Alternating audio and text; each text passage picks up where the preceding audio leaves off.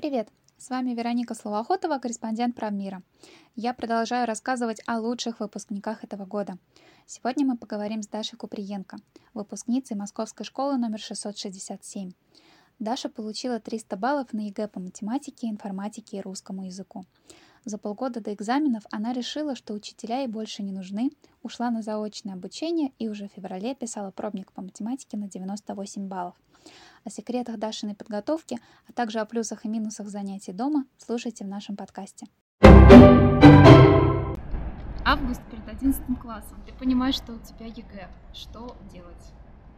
В августе перед 11 классом я была в другом городе, я работала, и я вообще ну, не думала про ЕГЭ, про школу, потому что, а зачем? Очень нагруженный был график каждый день, и я не могла об этом думать. Но где-то середина, может быть, лета, а то и раньше, просто периодически, когда скучно было, заходила на какие-то видосы, видео на YouTube, а там всегда что-то да есть смотрела разные материалы, что-то решала. Мне нравится просто. Угу. А работала кем? Я работала аниматором в семейном мини-отеле на море. Начала этим заниматься я летом до 11 класса, прямо с июня. И все 92 дня я пробыла на море. Каждый день у меня был с утра утренний dance. Это когда все дети выходят на главную нашу площадку, и я с ними танцую. Они повторяют за мной. Потом мы идем на море. Потом что мы делаем? Кушаем, мастер-классы проводим, спортивные игры на воздухе, вечерние мероприятия, концерты, шоу, викторины. Много всего. Хорошо, ты возвращаешься, начинается школа. Как вообще ты выстраиваешь свою подготовку? Подготовка была очень простой. К информатике я готовилась сама, потому что она мне легко всегда шла. С самого начала появления предмета вообще информатика у меня с ним проблем не было. Все шло очень просто, легко. Я с детства люблю логические задачки, а информатика началась как раз с логики. Потом алгоритмы, а потом и программирование. Переходы были плавные, поэтому я практически не заметила разницы. А вот русский и математика я занималась в онлайн-школе Школково. Почему не индивидуальный репетитор? Индивидуальный репетитор, во-первых, слишком многое зависит не от тебя, как я считаю, потому что все-таки онлайн-образование более, более индивидуальное, чем репетиторство. Звучит странно, но сейчас поясню. Конкретно эта онлайн-школа при подготовке к ЕГЭ по математике дает просто супер контент, потому что для всех детей сразу. То есть неважно, какой у тебя начальный уровень, неважно, какие у тебя цели на сам экзамен, э, ты сможешь по нему готовиться, потому что там индивидуальные системы. Проводится 8 вебинаров в неделю по одной лишь математике, но смотреть их все не нужно. Дети постарше, ну, по уровню, смотрят такие вебинары, сложные. А дети помедленнее, которые обучаются, или у которых просто начальный уровень меньше, начинают с этого и быстро догоняют. То есть из-за индивидуальных таких систем подготовка идет куда быстрее и продуктивнее, как мне кажется, нежели с репетиторством. Плюс репетитор, э, он имеет место быть, если, допустим, человек не умеет учиться сам. Если он не может себя ну, пинать, говорить, вот мне нужно учиться, иду учиться. А, все-таки репетитор, он следит за тобой, он очно с тобой находится в комнате, он ну, смотрит на тебя, ты это чувствуешь, ты это видишь. А я не люблю. Мне не нравится, когда люди смотрят, как я учусь или пытаются меня научить. Я все-таки за самообразование, и мне некомфортно даже в классе с учителем находиться иногда. Угу. Так, то есть получается у тебя вот эти вебинары по математике и по русскому сентября. Русский такой предмет, на который все забивают. Я, естественно, тоже на него забила, а, но потом начала решать только домашние задания, вебинары смотреть мне было лень. А когда все перешло к роликам по русскому языку. Это короткие видеоматериалы длиной в 15 минут, которые объясняют тебе всю тему, еще и с примерами решения задач ЕГЭшных. Я, возможно, смотрела ролики по некоторым темам, которые у меня западали.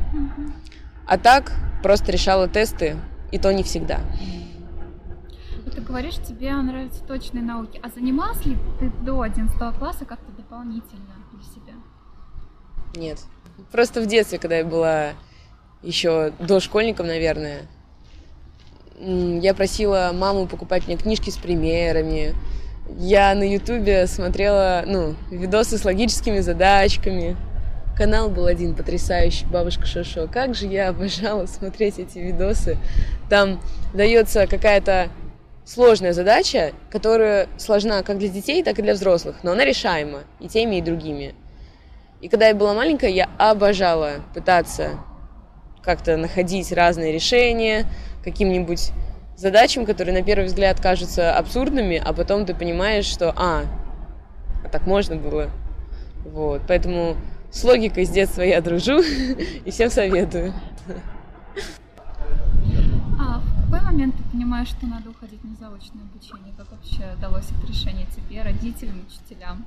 А я это особо и не поняла. Мне об этом друзья рассказали, что да, что ты все равно в школе ничего не делаешь, ты приходишь и занимаешься своим, но при этом у тебя, ну, дополнительные проблемы создает школа.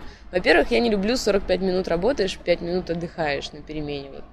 Ну, не нравится мне это. Мне мало 45 минут работать. Если я за 45 минут вливаюсь в работу и понимаю, что, ну, я подхватила эту волну обучения, я не могу на перемене отдыхать. Просто не могу. Я продолжаю работать, и потом еще урок, и я снова работаю. Ну, Работаю головой, имеется в виду.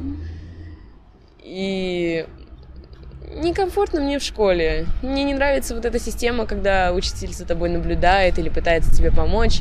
Плюс ко всему, еще осенью по некоторым предметам я писала пробники на ЕГЭ лучше учителей в школе. Не, не хочу сказать, что у меня плохая школа, у меня потрясающие учителя, которые любят свое дело, которые умеют объяснять материал, и прям уважаю практически всех учителей своих, но меня они бы не обучили. Потому что учителя сложная работа, они должны найти подход и к ученикам помедленнее, которые соображают, и к ученикам, которые соображают быстрее. А это невозможно, потому что в классе сидит 30 человек, а то и 35. И все разные. Поэтому, если ты соображаешь помедленнее, я бы таких объединяла в отдельные классы и работала с ними отдельно. А те, кто побыстрее, чаще всего им не нужен учитель. Ну, я поняла, что мне не нужен учитель. Я не хочу. И мои друзья сказали мне, Даш, так ты чего, иди на заочное обучение. Я пошла на заочное обучение и наслаждалась жизнью. Как ты сказала об этом родителям? Я сказала, мам, пап, я хочу на заочное обучение. Они такие, что, это вообще как? Ты что, будешь, как в карантинные времена, по видеоурокам с учителями болтать? Я говорю, нет, я, в принципе, не хочу заниматься своими учителями в школе. Вот у меня есть онлайн-школа, и я смогу, благодаря ей, подготовиться так, как хочу. Мне ближе такой формат обучения, чем школа, сказала я маме с папой. Мама сказала мне нет, психанула, такая нет, все, иди в школу, учись. А, папа принял эту информацию спокойнее.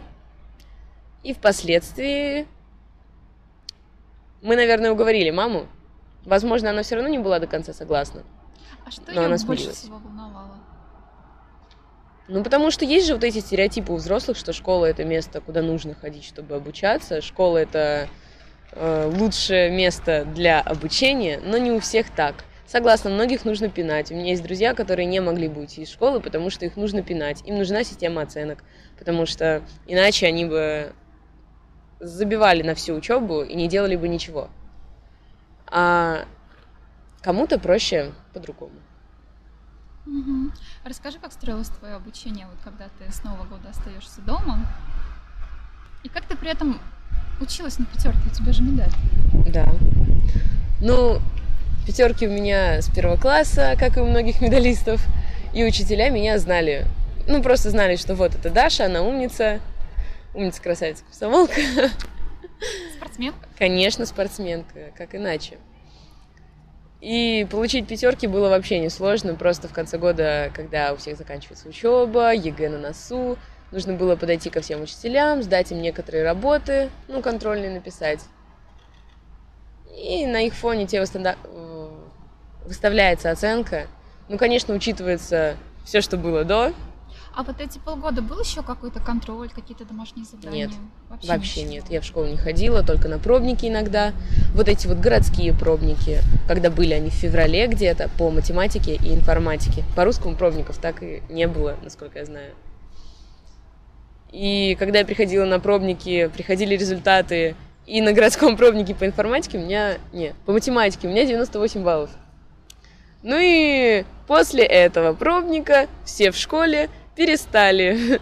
Ну, если вдруг кто-то и считал, что я зря ушла на заочное, уже не считали. Потому что у нас, ну, обычные дети, обычная школа, нет ничего сверхъестественного. И даже когда мы шли на ЕГЭ, в другую школу, все вот это вот, одна учительница нам сказала, ребят, ну, не надейтесь получить выше 70 баллов, вы все-таки не какие-то гении вундеркинды, мы обычные люди, 70 э, наш потолок. Ну, что это такое? Это не моя учительница была, просто из моей школы. Но мне эта фраза прям запомнилась. Как ты выстраивал свое расписание дома? Никак. У меня нет расписания, я презираю расписание. Когда ты хочешь учиться, ты просто учишься. Я просто сидела дома, просыпалась, кушала. Во сколько? Я не знаю, по-разному. Ну, я, в принципе, встаю не поздно. Часов в 8, наверное, может быть, в 7. Иногда в 6, если так звезды с неба упадут. Просто если я понимала, что мне сегодня нужно сделать вот это, вот это, вот это. Ну вот я себе запланировала, я хочу вот это, вот это, вот это сделать. И в любое свободное время, когда я захочу, я просто сажусь и делаю. У меня никогда не было такого, что с 9 до 11 я занимаюсь, а потом иду по своим делам. Мне не нравится. Я странная. Я люблю, когда нет привязанности ко времени. У меня есть задача, и я ее выполняю. И неважно когда.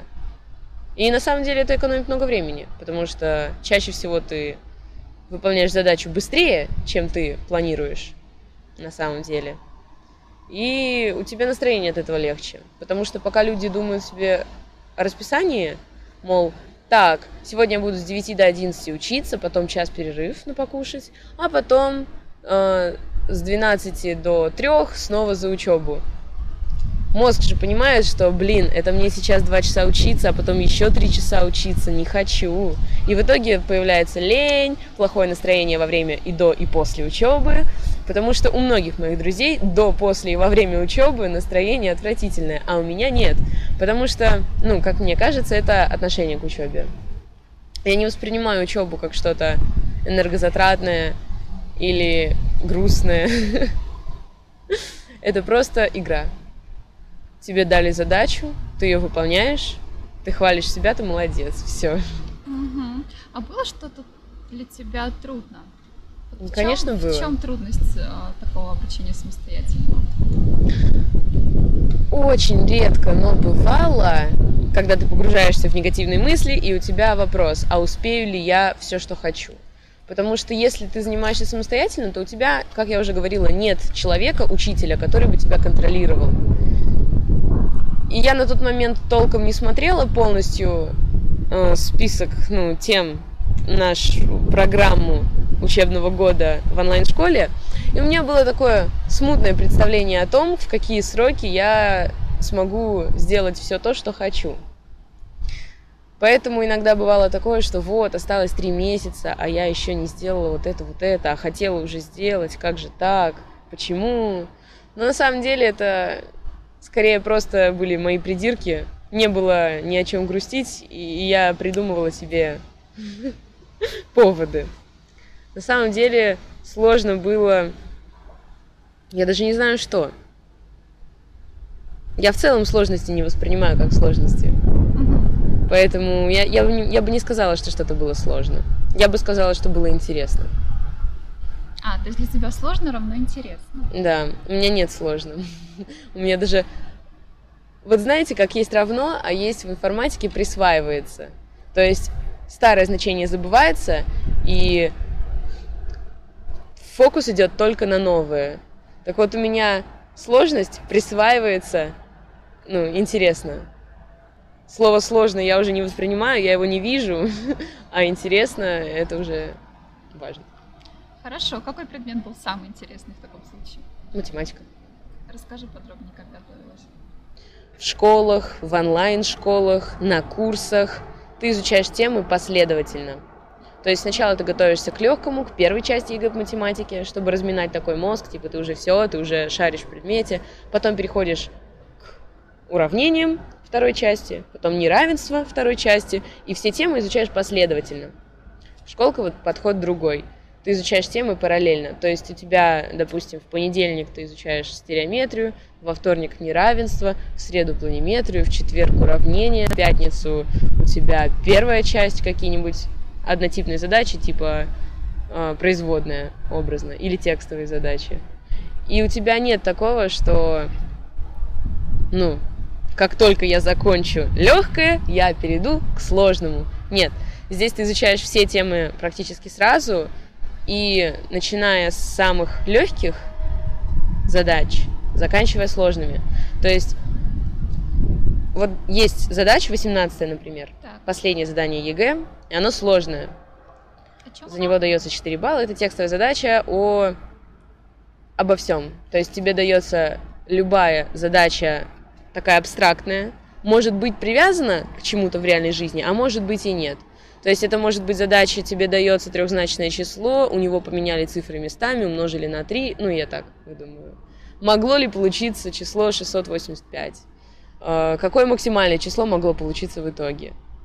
То есть эта задача абстрактная, она не привязана к реальной жизни. А есть задание, типа, у нас есть склад, и в нем, допустим, стены 15 метров на 20 на 25. Тебе нужно заполнить склад коробками, а размер коробок 3 на 3 на 3 метра. Сколько максимально коробок ты можешь уместить и каким способом? А каким способом ты можешь уместить, ну, минимальное, максимальное количество коробок? Замудренные задачки звучат сложно, а, на самом деле они, правда, сложные чаще всего. И к ним практически все готовятся в последнюю очередь, потому что они сложные. Но я сразу начала и 16 номер планирую, и стереометрию второй части, и 18 задачи, потому что таким образом ты распределяешь свое время так, что ты успеваешь все. То есть из-за такого подхода к обучению уже в конце осени у меня был запас на 80 плюс баллов. Ну, потому что я уже решала практически всю первую часть. Кстати, тоже оговорочка. В школе у нас все учителя говорили, не приступайте ко второй части, пока у вас не будет идеально первая часть. Потому что первая часть очень проста. Это тест. Никто ее не проверяет. Ты можешь даже запомнить решение некоторых типов задач, решить и получить баллы. И всего за полчаса времени ты можешь получить 11 первичных баллов. А в переводе на тестовые? На тестовые это, я не знаю, может быть 50 с чем-то или 60 с чем-то. Угу. То есть это быстро. Ты, считай, больше половины за полчаса решил и получил свои баллы. А во второй части ты на одну задачу можешь убить час. То есть, заметили разницу? За полчаса получить 11 баллов или за час 2? Ну, очевидно, что выгоднее решать сначала первую часть и довести ее до идеала, угу. Чтобы не было вот этих обидных потерь баллов. Но я не согласна. Почему? Ну, потому что пока ты будешь готовиться к идеальному решению первой части, ты упускаешь возможности. В первой части всего 11 задач, и максимальное количество баллов, которые ты можешь получить, 11. Да, это быстро по времени, ну, если у тебя хорошая база. да, это просто, э, нет никаких сложных умозаключений, нет никаких сложных логических цепочек в решении. Но, во-первых, это неинтересно, но это для меня слишком просто. Мне нравятся сложности, мне нравится интересные задания, которых ты раньше не встречал. Мне нравится выстраивать логические цепочки с нуля, когда у тебя нет готового решения и нет шаблона. Ты смотришь на задачу, ты перебираешь в голове разные способы, и в итоге приходишь к решению. Это интересно, это круто, это классно. А решать только первую часть, пока она не станет идеальной, таким образом, мне кажется, можно убить всю любовь, весь интерес к математике. Ты говоришь, уже в феврале писала пробник на 98, а что остальное это время делал до экзамена? Ну, в смысле? Если ты написал пробник на 98, это совершенно не значит, что ЕГЭ ты напишешь на 100. Да? Конечно, ты пишешь в феврале на 98, а на самом экзамене можешь получить спокойно и 70 баллов. У меня друг, который тоже готовился самостоятельно, но по другим причинам. Он жил в другом городе, а школу менять не хотел. Он в феврале писал пробник баллов на, не буду врать, скажу, около 85, точную цифру не знаю. Вот, может быть, даже около 90 баллов он написал пробник, а на самом экзамене получил меньше. А чего это зависит? Просто вариант неудачный? Удачный, неудачный вариант? Кому как. Вот кто-то лучше знает эти темы, кто-то лучше знает другие темы. Кому-то это легче, а кому-то то. И поэтому тут нельзя сказать сложный вариант, простой вариант. Может быть сложный для тебя вариант, можно сказать. Но чтобы таких ситуаций как раз-таки не происходило, нельзя отдыхать. Можно, конечно, но длительный промежуток времени отдыхать нельзя. Если ты, допустим, решил, что вот, я красавчик, я в феврале пишу на 98, а у тебя было пойду... ощущение? Нет. Пойду месяцок отдохну, полежу на диванчике, сериальчики посмотрю. Ты за этот месяц мог бы прокачаться так, что ты не только ЕГЭ бы на соточку писал, тебе любой вообще вариант дай, сложный он, простой он, может он вообще гробовой, все задания сверхсложные, а ты все равно его решишь, ты мог бы быть таким, а в итоге ты никто, ну, если ты не развиваешься, то ты не то, что на месте стоишь. Если ты не развиваешься, то ты деградируешь, я так считаю. Потому что это моя позиция. Мне так нравится думать, и я так думаю. Хорошо, смотри, вот ребята говорят, что если ты классно знаешь математику, то информатику напишешь вообще без проблем, и к ней можно почти не готовиться. Это так? Это не так, но это правда. Интересно. С точки зрения логики, Математика, да, она прокачивает логику, но, опять же, смотря как ты к ней готовишься. Если ты просто выучил все шаблоны и решаешь, там, не знаю, час на первую часть, потом там 12, э, потом 14, ну и вот эти вот классические задачи, которые решают большинство, скажем так, которые решают все высокобальники. Э, мне кажется, что информатика будет стоять как отдельный предмет, который вообще практически не имеет схожести с математикой. Потому что все-таки они разные. Задания полностью разные, темы тоже разные. Но логика, она одна. То есть для меня ЕГЭ по математике не отличается ничем от кроссвордов. Ничем не отличается от заданий типа э, на груше, ой, подожди, на березе росло пять яблок. Мол, прилетела сова, сколько яблок осталось? Ответ ноль, на березе яблоки не растут.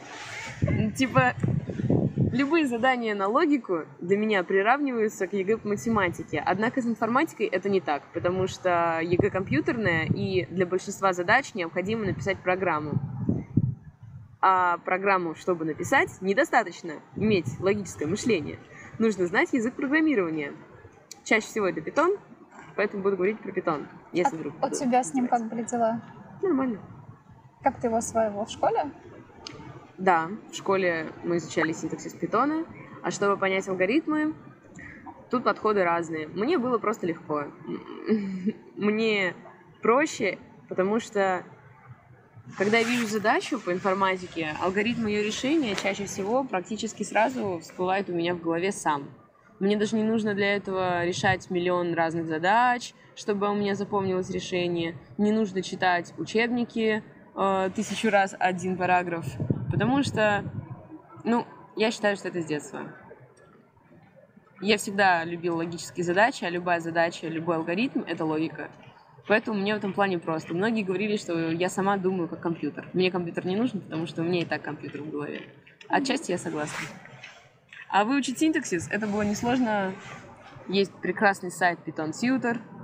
Нам информатичка в школе показала этот сайт, и дома я быстренько такая чик-чик-чик, все. Красота. Да.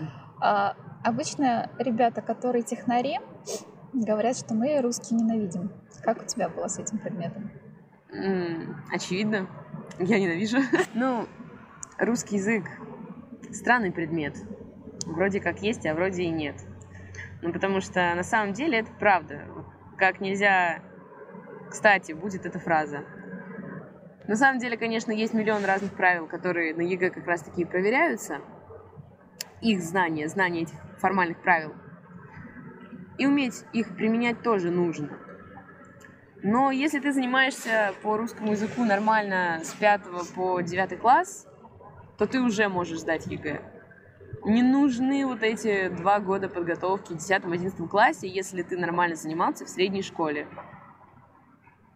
Ну, мы говорим, не нужны, если ты хочешь сдать на 70+. Угу. Конечно, чтобы сдать на 100 баллов, этого будет, мне кажется, недостаточно. Я вообще, если честно, не верила, что у меня будет сотка по русскому никогда. Даже когда мне пришли результаты, и я увидела 100 баллов, я начала искать, где же тут ошибка. Кто же ошибся, кто не прав? Может быть, это сайт глючит? Или, может быть, я зашла не по тем аккаунтам? Кто знает, что же не так? Потому что по, по выходе из экзамена мы встретились с друзьями.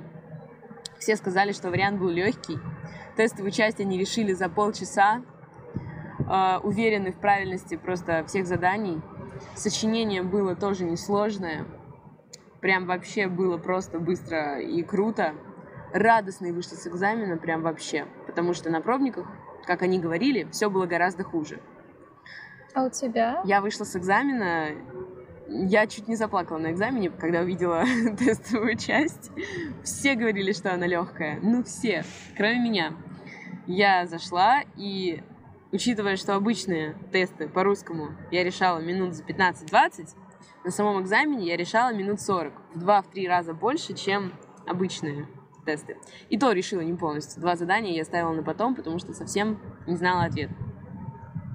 В итоге я вышла с полной неуверенностью, потому что были задания, где э, чисто методом исключения.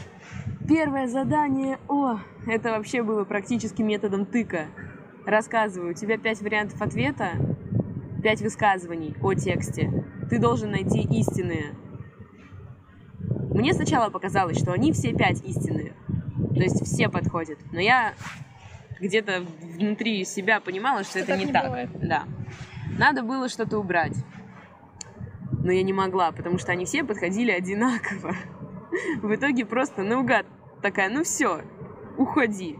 Останется вот так. Так циферки красивее. И мне повезло. Это был правильный ответ. Я не знаю, как это произошло. Рассказываю по русскому языку. Нельзя ошибиться ни в одном задании. Если ты хочешь сотку, и, ну или если просто, чтобы получить сотку, нельзя ошибиться нигде. А в математике можно. Ты можешь потерять три первичных балла, по-моему, три или два, и это все равно будет 100 баллов. Но у меня, кстати, нет. У меня в математике первичных баллов 31 из 31. Ни одного не То потеряла. есть и последние вот эти пункты БВ ты тоже все сделала? Нет, конечно, да. А, БВ это вообще было просто. 18 задание по математике я на экзамене решила за 10-15 минут сразу в чистовик. Но это скорее исключение, чем правило, потому что ну, для меня это было просто наипростейшее задание. Я не знаю, как его можно было не решить. Э, Ну, у всех они разные были по регионам, но для меня, опять же, это было простое задание. Мгм. Говорю, нет сложных, простых, есть лично для человека. Просто в онлайн-школе мы такие задания уже вдоль поперек перерешали. И какие сложные прототипы мы решали. Я так надеялась, что будет что-то сложное на экзамене, знаете, чтобы... Ну, чтобы никто не решил на 100 баллов, чтобы, чтобы все прям промахнулись конкретно на этом задании, и никто его не решил. Потому что, ну, вот, как в школе на контрольной, очень приятно знать, что ты решил задачу, а никто больше ее не решил. А я так усердно готовилась к этим заданиям, к сложным заданиям. И когда я прихожу на экзамен и вижу вот это, мне было грустно. Потому что слишком просто. Ну, то есть я смотрю и такая, блин, я что, зря готовилась, что ли? Ну, потому что такой багаж знаний, такой опыт был. А тут дают вот это. Детский сад. Да. Так, а мы про русский говорили. Да. А как у тебя было с сочинением? Ты вообще любишь писать? Нет. Раньше любила, всегда нравилось. И конкурсы какие-то были, конкурсы эссе, конкурсы сочинений тоже писала. В литературе тоже всегда на пятерке сочинения были по произведениям. Но сочинение ЕГЭ — это не сочинение. Мне не нравится. Сочинение — это когда ты сочиняешь что-то свое, что-то от себя, когда ты пишешь то, что у тебя в голове. А на ЕГЭ так делать, ну, не то, что нельзя, нежелательно. Надо писать шаблонно, потому что за шаблонное сочинение ставят максимальный балл. Угу. Это, к сожалению, так и есть. Этим мне очень не нравится ЕГЭ. Сама система неплохая, но конкретно вот это меня прям очень бесит. Всегда были с сочинением проблемы. И в школе, когда я писала сочинение, потому что учитель в школе, э, ну, в самом начале года давала сочинение, и в конце, когда я писала итоговые работы для оценки, она мне дала, ну, конечно же, сочинение ЕГЭ. Ну и она приходит, значит, ко мне такая, да, что ты в курсе, что ты написала сочинение, ну просто, ну отвратительно. Я, конечно, понимаю, у тебя там 90 баллов по математике, но к русскому тоже надо готовиться. А я-то готовилась, и я старалась. Просто я привыкла писать сочинения, как хочу. Мне нравятся мои мысли, мне нравится, как я могу их построить письменно. Мне нравится писать сочинения. Но по русскому языку это нереально по ЕГЭ, потому что ты должен заучить шаблоны, написать шаблоны и просто дополнять их словами из текста, так, чтобы тебе не засчитали это за пересказ. Ненавижу такую работу. Не люблю я, ну, шаблонные решения. Когда я даже математику решаю, я стараюсь решать другими способами. Не теми, которые нам в школе говорят, даже не теми, которые в онлайн-школе говорят. Просто найти свой способ решения, чтобы выделиться. А были моменты, когда все надоело и хотелось психануть? Психануть мне никогда не хотелось.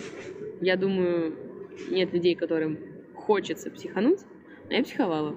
Где-то в ноябре, декабре, январе я месяца на два, может быть, полтора, просто забила на все. Я, считай, ничего не делала. А что случилось? Перегорела. Начала хорошо, даже слишком.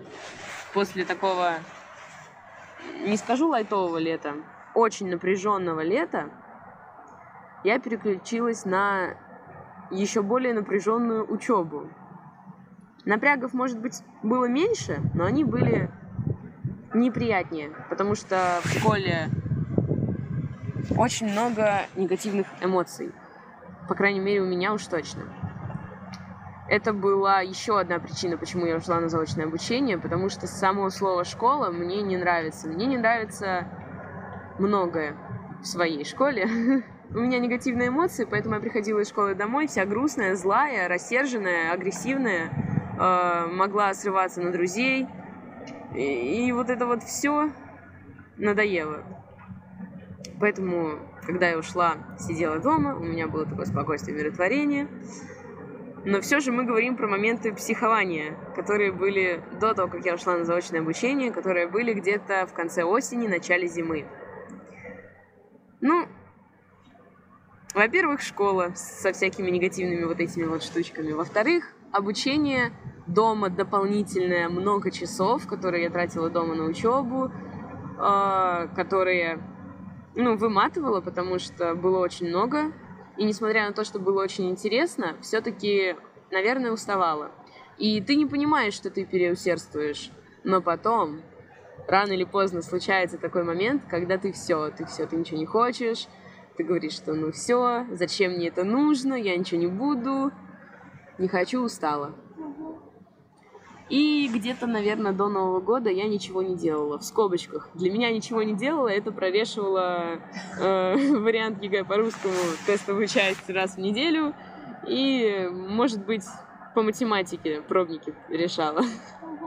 Для меня это ничего не делаю, хотя, хотя для других это прям супер подготовка, hard, просто уровень сложности 100 из 100. Но для меня это было ничего не делала, и отдыхала. Вот. Как твой отдых выглядит? Никак. Я не помню, что было тогда. У меня плохая память на, на то, что я делаю, и на то, как я живу. Я помню эмоции, я не помню, что я делала. Угу.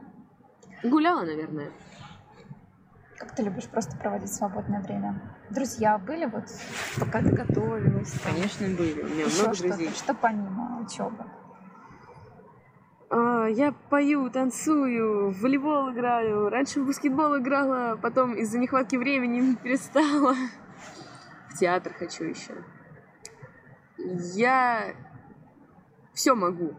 И мне все нравится. Просто единственная проблема, почему я не делаю все, так это не хватает времени.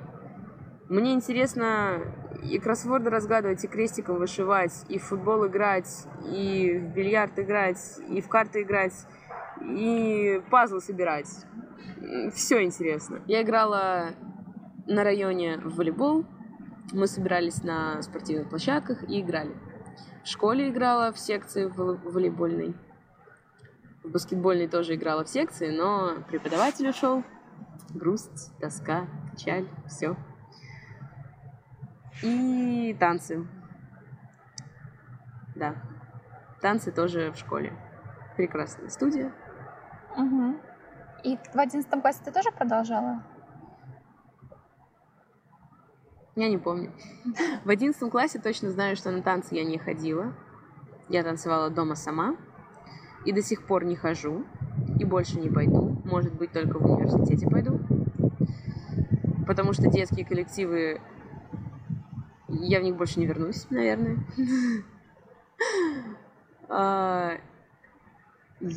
На волейбол я продолжала ходить в одиннадцатом классе весь год. Ну и, наверное, все. Так, расскажи, пожалуйста, про вуз. Начала я его выбирать, может быть, в сентябре, но я не заканчивала до получения результатов ЕГЭ. Ну как, Какие были ве- не до варианты? получения результатов, до того момента, пока я не поняла, что напишу круто. Какие были варианты? Как у всех в Москве. Э, Мэй, Миссис, Мира даже, может быть. Ну и всякие такое. Миссис, наверное, был у меня приоритетным вариантом, потому что, ну, относительно сложно поступить. На бюджет на мой факультет нужно было набрать в районе 276 баллов по трем предметам, а это 92 по всем предметам. Ну, если раскидать мгм. на три части. А это как бы очень высокие баллы, сложно поступить, а я люблю сложности. Ну, и я такая, было бы здорово, если бы я смогла поступить в МИСИС. Никто же не знал, что будет. У меня, кстати, да, не было цели получить 300 баллов, и даже 100 ни по одному из предметов. Не Почему? хотела. А зачем? Если у тебя нет цели поступить в вуз, где нужны 300 баллов, то зачем тебе 300 баллов? Для повышения самооценки. А у меня она и так неплохая. Инструкция, как получить 300 или 100. Не хотеть получить 300 или 100. Ну, просто я не думала о баллах никогда. Даже при подготовке, когда учебные планы выстраивают в зависимости от цели. Э, Хочешь 300, ой, хочешь 80 баллов, изучай вот это. Хочешь 90, изучай вот это. Хочешь 100, изучай все. А мне просто нравится учиться, я изучала все просто потому, что ну, мне нравится. Я хотела, я это делала. Мне нравится сам факт обучения, когда ты развиваешься и смотришь на себя вчера и себя сегодня, и понимаешь, что вау, а я и не думала, что когда-нибудь ну, буду такой умный, образно.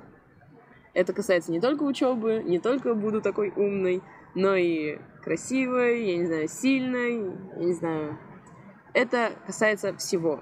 Не люблю стоять на месте, и мне хочется с каждым днем что-то делать для того, чтобы быть лучше. То есть я не думала о том, что было бы, если бы у меня было 300 баллов. Или, блин, было бы так круто получить 300. Ну или мысли подобного рода. Я думала только о том, блин, а что было бы, если бы я могла решить все. Интересно, есть ли вообще такие люди там? ну или интересно, а что было бы, э, если бы я все темы знала? Ну то есть просто любой предмет, любая тема, не знаю, биология, цитология.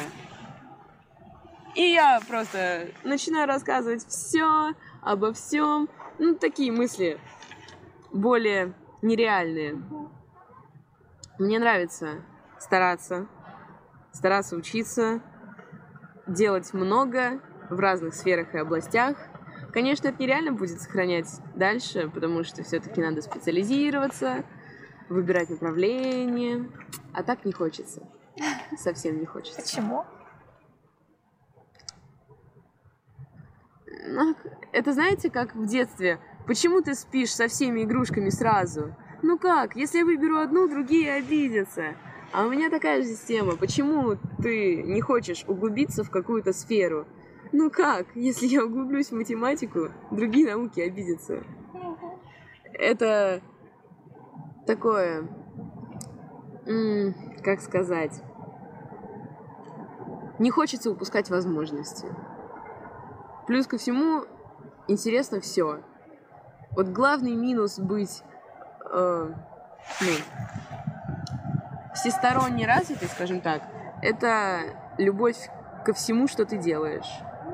Если тебе нравится пение, математика, танцы, театр, э, спортивные игры, информатика, биология, как что-то выбрать? А выбрать-то надо. Потому что рано или поздно наступают моменты, когда приходится сказать пока чему-нибудь. А как выбрать? А никак. Но ты же все-таки выбрала бизнес-информатику и вышку. Как это получилось? В вышке все по-другому. Другие люди, другие преподаватели, другая жизнь, другие интересы, другие места. Все другое. Ну и в том числе это касается именно таких, скажем, методов обучения, методов оценивания обучения. И не только. Просто другая атмосфера. А как я уже говорила, мне нравится все другое. Угу. Все, что не как у всех. Поэтому вышка, нет сомнений, почему вышка, вышка. Плюс ко всему, в вышку сложно поступить, это факт. И чаще всего студенты вышки, они другие. Вот банально, я их видела один раз в жизни сейчас, на 1 сентября, ну и на тусовке после. Я уже могу сказать, что, ну, блин, разные люди. Вот все мои предыдущие знакомые из разных вузов, из школы, и люди, которых я вижу в вышке. Не все. Ну, конечно, нельзя судить людей только по месту обучения или другим факторам, есть исключения всегда и везде, но если брать в целом общество, какое у тебя ощущение при общении с ними, какое у тебя ощущение при нахождении там, оно другое. Мне нравится. А в чем вот это другое заключается? Можешь как-то конкретизировать? Другое отношение к тебе у всех людей. Ну, компании, например. У нас на 1 сентября была ярмарка компаний, где э, и, ну, крупные компании, я названий всех не буду перечислять, но известные компании крупные, неизвестные, но крупные компании. Например, я никогда не знала, что есть компания, которая владеет там зданиями в Москве-Сити. Ну, не всеми, понятное дело. И такое огромное количество компаний-партнеров, оно поначалу смущает, потому что ты входишь в здание, и здесь со всех сторон баннеры разных компаний, э, представители компаний, ну, разные у них должности. И тебя созывают, говорят, подходи к нам, подходи к нам. А некоторые компании уже первокурсникам предлагают стажировки. То есть для меня это был нонсенс. У меня старший брат заканчивает специалитет, и он пытался устроиться на работу в разные компании. Он сам приходил в компанию, и то, ну, типа, не всегда берут. То есть конкурс какой-то есть. Попасть в компанию, ну, не так просто, как кажется. А тут ты приходишь в ВУЗ первый раз, никогда раньше здесь не был. И просто какой-то представитель компании говорит, заполняй скорее анкету, берем на стажировку вообще всех первокурсников, давай, давай, уже в октябре, в этом октябре обучение у нас, э, ну, возможно, после стажировки э, прием на работу и карьерный рост. А ты такой, ну, я из школы пришел, мне еще 18 нет. Какая? Вы вообще о чем? Какой карьерный рост? Вышка не одна такая. Есть еще другие вузы крутые. Не буду называть название, но есть еще много крутых вузов, куда тоже приходят компании. Может быть, не на первом курсе, но приходят. Я бы назвала это, наверное, привилегией. Угу. Что это еще, если это не привилегия? Когда компания сама приходит за сотрудниками в определенный вуз. Общение с преподавателями непривычно, странно. В других вузах по-другому. Как родители рассказывали, по-другому. Как брат учится в ВУЗе, рассказывал, по-другому. Все по-другому. Я не знаю, как А у вас общение с, с преподавателями, ну вот в чем? Коллеги. У нас нет студент-преподавателей, у нас, ну, есть, конечно, в зависимости от преподавателя, но в основном нас называют коллегами. Даже первокурсников нас называют коллеги. Это странно. К тебе обращается человек, кандидат наук, я не знаю, доцент или профессор, и называет тебя коллега. От этого не то, что повышается мотивация к учебе, но, не знаю, хочется продолжать чувствовать себя так же. Чувствовать себя не просто выпускником школы, студентом, а чувствовать себя, ну, коллегой. Когда тебя так называют, у тебя так сразу это... Да ладно. Ты представляешь, чем хочешь заниматься в будущем? Вообще, чему вас там будут учить на бизнес-информатике? Много чему. В зависимости от того, что тебе нужно, чего ты хочешь. База, конечно, определенная есть, но специалисты будут уходить совсем разные. Кто-то выйдет с бизнес-информатики бизнесменом, у которого будет свой открытый стартап, который, возможно, будет успешным и будет зарабатывать миллионы на этом. Ну, кто знает. Кто-то выйдет крутым директором какой-нибудь крутой компании, а может быть в будущем и станет ее ну, председателем правления, там, образно. А кто-то выйдет каким-нибудь крутым дата-аналитиком, Тут очень широкий профиль, и каждый ну, выбирает себе в будущем направление, узкое, узкое направление. То есть не просто бизнес, бизнес-информатика, а есть еще уклоны. С третьего вроде курса выбирается или со второго, честно не знаю. Но ты выбираешь себе более узкое направление, плюс подключаешь майнеры на выбор, Поэтому майнеры в высшей школе экономики это дополнительные предметы с других факультетов, которые ты набираешь к себе в диплом. Ты будешь посещать их точно так же, как и обычные свои предметы в программе. Они тебе пойдут в зачет точно так же, экзамены будут ну, такие же, как и у всех других, кто учится на этом факультете. Но при этом это как бы, ну, ты выбираешь сам что тебе хочется, что тебе нужно, ты выбираешь сам. Кто-то выбирает ФКН, ну, то есть учится на бизнес-информатике и берет майнер из факультета компьютерных наук, чтобы уйти больше в программирование. Кто-то выбирает майнеры, допустим, с факультета экономических наук, ну, чтобы менеджером стать крутым. Тут очень широкий профиль. Ты возьмешь со всех факультетов. Я не знаю.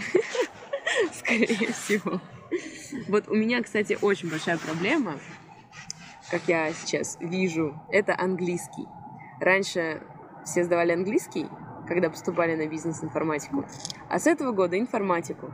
Здесь у всех уровень английского высокий, а у меня нет. Это такой тот самый предмет, который у нас в школе был лайтовым, потому что у нас классухи всегда были учителями английского языка. Пятерка была просто обеспечена, и можно было особо ничего не делать. Но я все равно старалась, я пыталась. И до сих пор пытаюсь. И я знаю все правила, но я не могу понять логику языка. Вот вообще ни в какую. Я пытаюсь применить правило, я его применяю, мне кажется, что это правильно. И тут мне говорят, что нет, как вообще можно было так написать? И ты такой, что? Как это работает? Потому что, ну, вот мне непонятно. И мне кажется, это будет огромнейшей проблемой, потому что на выпуске у нас у всех должен быть уровень владения языка минимум C1, а это практически носитель. А у меня, мне кажется, ниже, чем интермедиат, или вот это вот самая низкая категория. А, у тебя прекрасная аватарка, где ты стоишь на руках, ты когда улыбаешься на фотографиях, кажешься таким очень позитивным человеком, а в какие моменты ты грустишь? Я грущу, когда ничего не делаю. В том плане, что у меня есть ужасная особенность, ужасная. Если я, допустим, устрою себе день отдыха, Э, допустим, буду смотреть сериалы, играть в игры, мне будет очень плохо. Не только морально, но даже и физически. У меня начнет болеть голова, живот, э, отвратительное самочувствие, ужасное настроение. Просто потому что я не могу.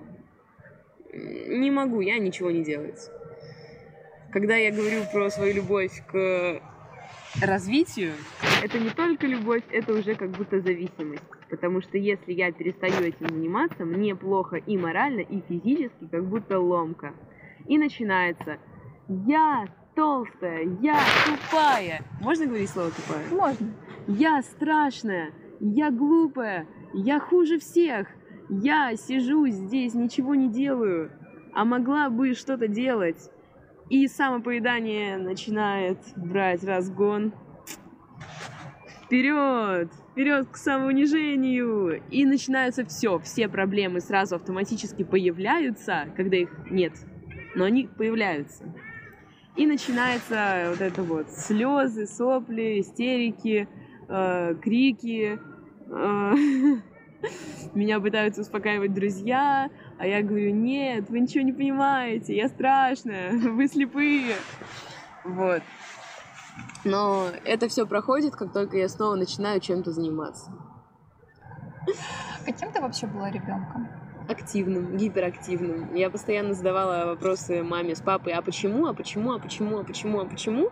Я надоедала всем и вся. Все взрослые говорили, а, спроси у него, спроси у нее, спроси у нее, спроси у него. И постоянно просто уйди, не мешай. А я любила играть, я любила э, всякие, ну, задачки для мозга. С бабушкой мы играли в шашки, э, в шахматы не умею, кстати говоря. Играли мы в разные игры, в карточные игры. Бабушка научила меня разгадывать кроссворды, находить отличия. И покупала мне всякие журналы детские с задачками, головоломками.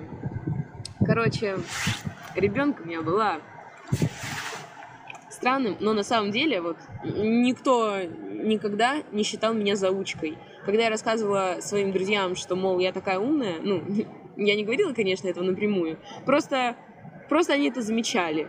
Или кто-то спросит из новых знакомых, ой, Даш, а как ты в школе учишься? Я вот ну, хорошистка. И когда я говорила, что, ну, типа, у меня ни одной четверки, все такие, типа, чего? У тебя? Да не верю. Потому что я, на самом деле, была очень веселая, непослушная, активная. Поведение у меня в школе есть двойки. И все они за поведение. Так что жизнь у меня веселая, интересная, детство классное. Всем советую. Ты можешь назвать свой какой-то девиз по жизни? У меня есть, скажем так, девиз. Я бы назвала это принцип.